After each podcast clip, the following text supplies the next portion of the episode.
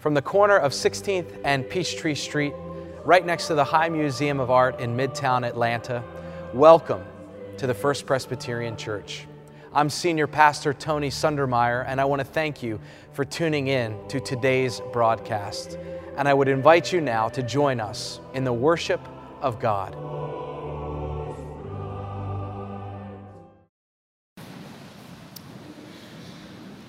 The psalm for this morning is Psalm 15, which is found on page 495 if you'd like to follow along. Listen now for the word of God.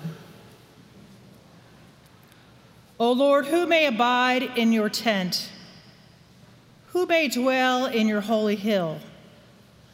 Those who walk blamelessly and do what is right and speak the truth from their heart, who do not slander with their tongue and do no evil in their to their friends, nor take up a reproach against their neighbors, in whose eyes the wicked are despised, but who honor those who fear the Lord, who stand by their oath even to their hurt, who do not lend money at interest, and do not take a bribe against the innocent. Those who do these things shall never be moved.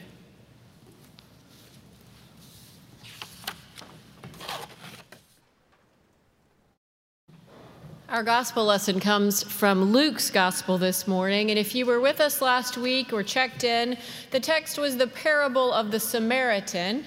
This morning's text comes immediately thereafter if we're reading straight through Luke's gospel.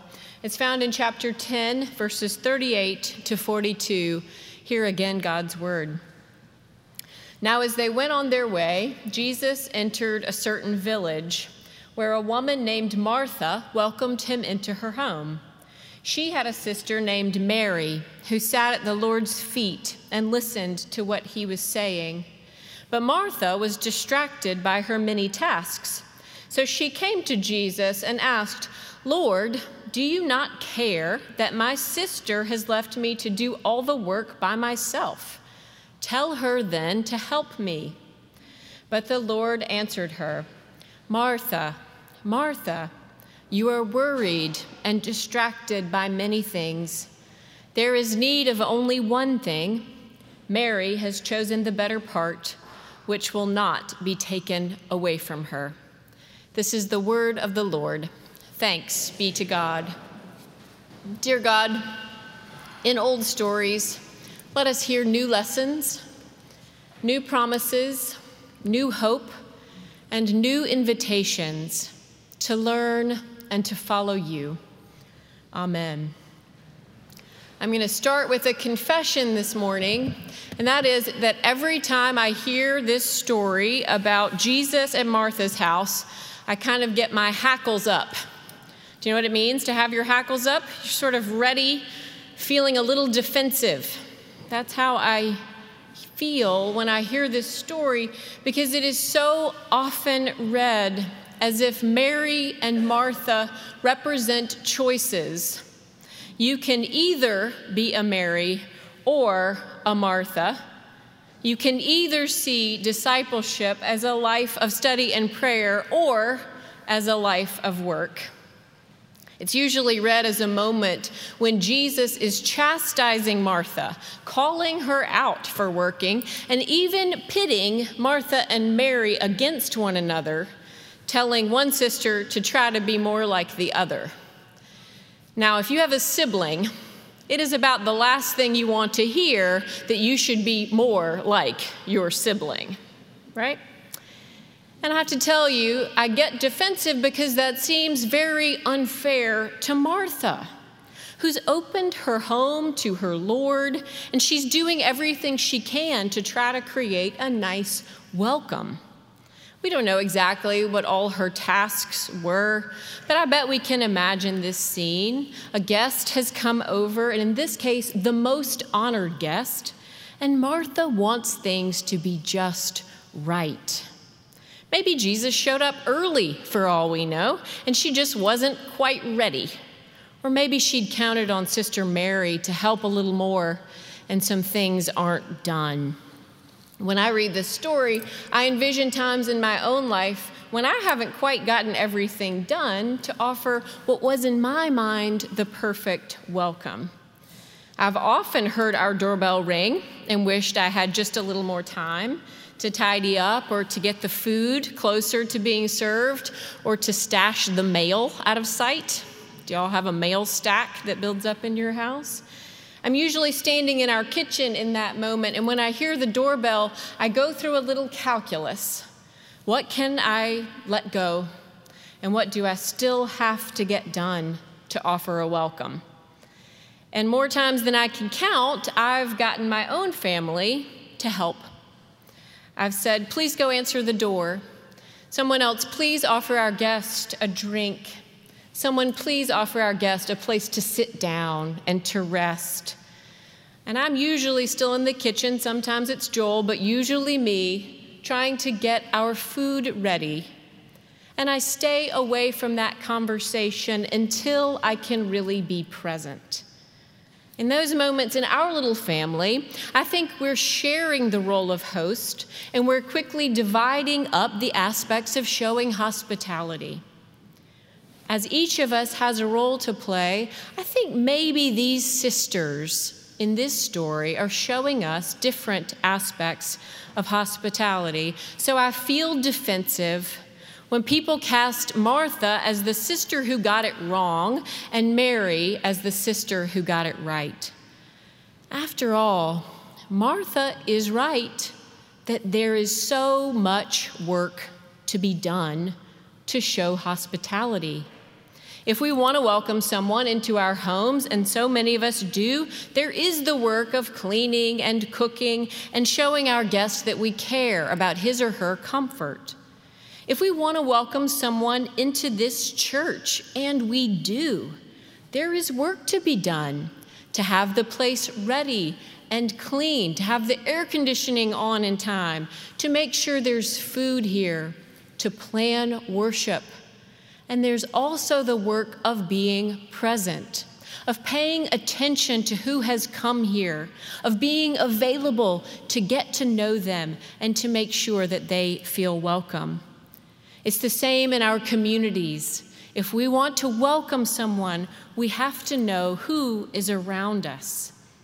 That was part of the lesson in the parable of the Samaritan last week. Jesus has commanded us to go and do the work of making ourselves neighbors.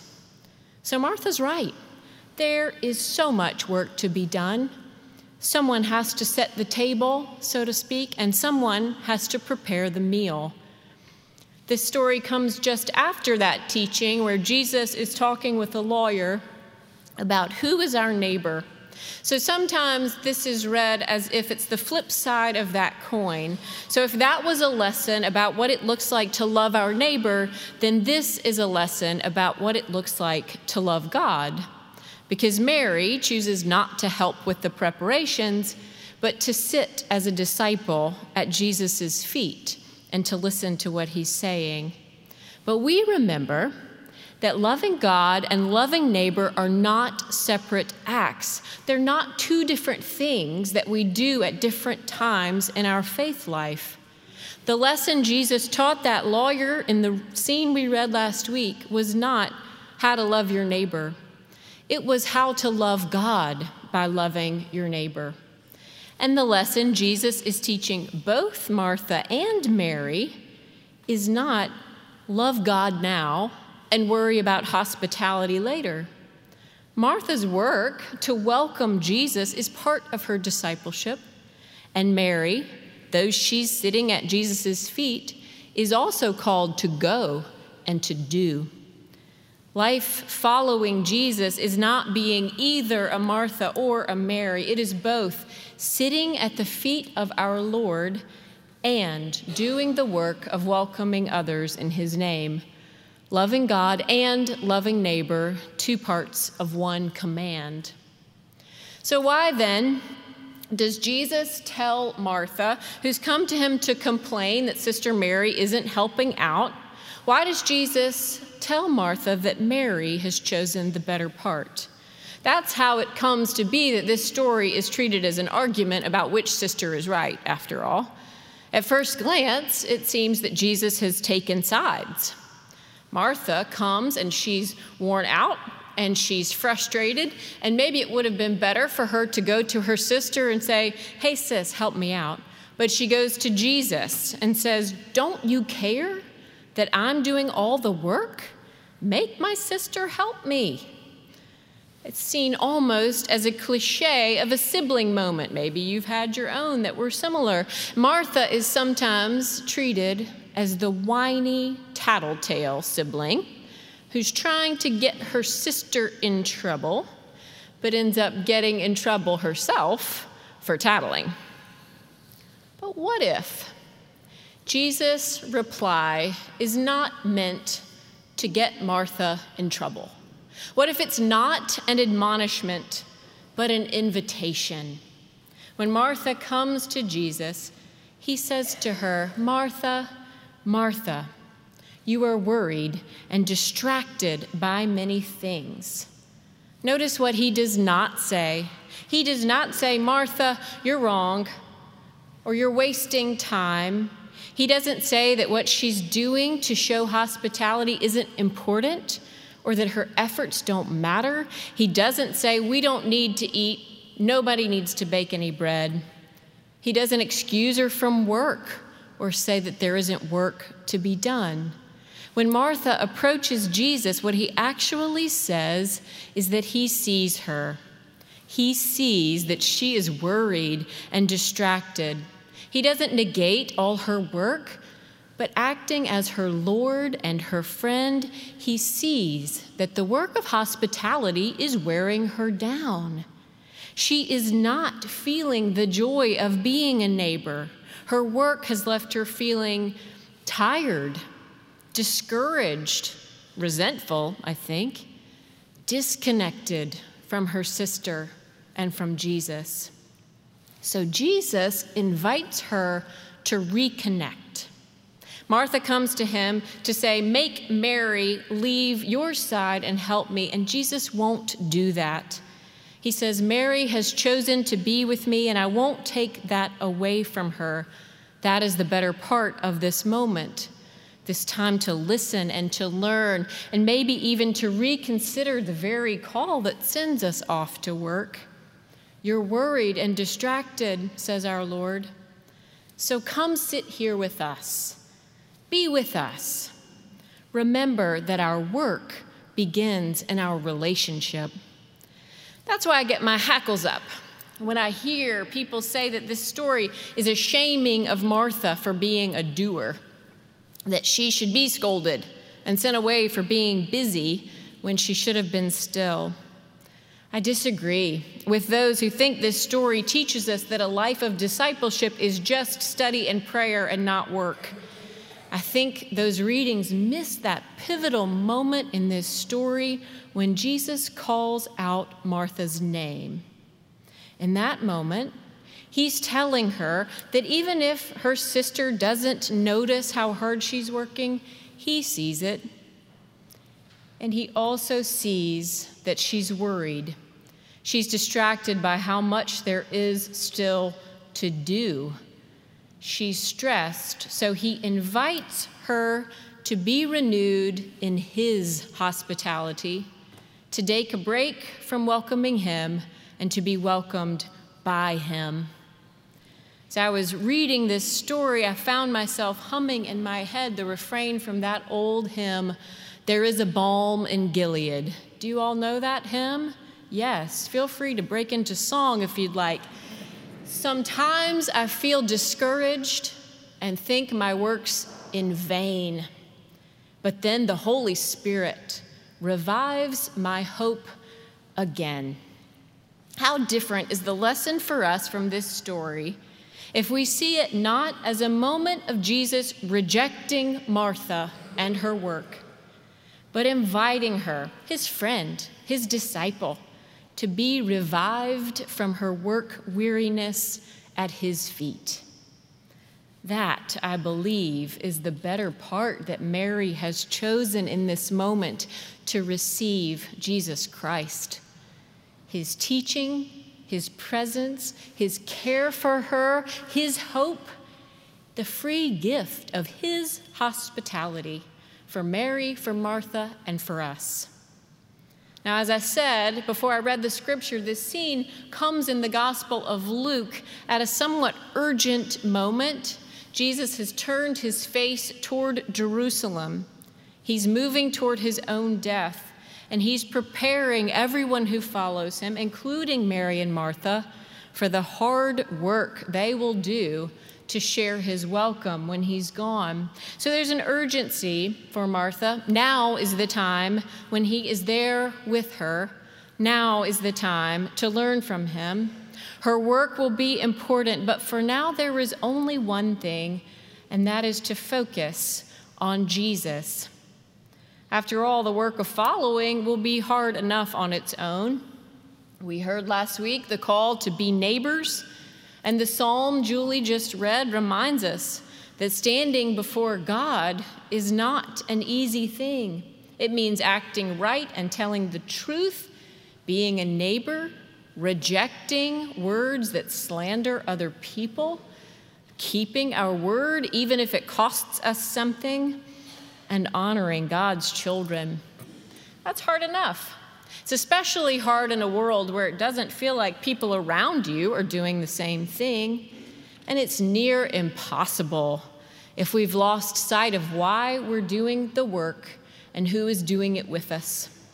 So Martha needs to come back. She needs to sit with Jesus in this moment to be renewed in her relationship so that she can be faithful in her work. Martha's need for renewal has had me thinking about a conversation I had when I was in Cuba in January to visit our partner church there. I wore this stole in honor of this story because I bought it from some women in Cuba who make stoles and other things out of fabric remnants and leftover tablecloths. Our partner church, if you haven't been there, is in a rural town called Perico. There's no economy to speak of there. It's very hard to access food and transportation, and the church does its work with almost no resources that we would see. Very little money, very little support outside the congregation, just a small group of devoted lay leaders, one pastor, her name is Zorki, and her husband, his name is Roly. One evening, after we'd shared a day together and dinner was done and cleared away, we were sitting around in the one room that isn't the sanctuary. So the church has a sanctuary and then one room that is for everything else it's the kitchen, it's the Sunday school room, it's the fellowship space and the craft space and the church office, and it is where we gather to talk and to listen. That evening, we were getting updates about what's happening in the church and the community. We heard about how many children come to the church every day after school because they need a place to be, so many that they almost fill the sanctuary on their own. We heard about older adults who don't have enough food or human contact who come to the church for breakfast. We heard about how many people come to get clean water from the filtration system behind the church. We heard about the chicken coop they've just built and how they need more chickens to feed those senior adults more eggs and to sell eggs to make some money to run the church. And as we were talking, Roly reached over and he got out a plastic bin of beads that we had actually brought from the United States, and he started to thread them on a piece of wire. And I asked him what he was making he said he wasn't sure yet. It would either be a necklace or earrings or those things that you hook on your eyeglasses to hold them when they're not on your face. You know what I'm talking about, but I don't know the name for those things. So we also talked with Roly about the jewelry he was making, which is part of a microfinance project that brings the church some revenue.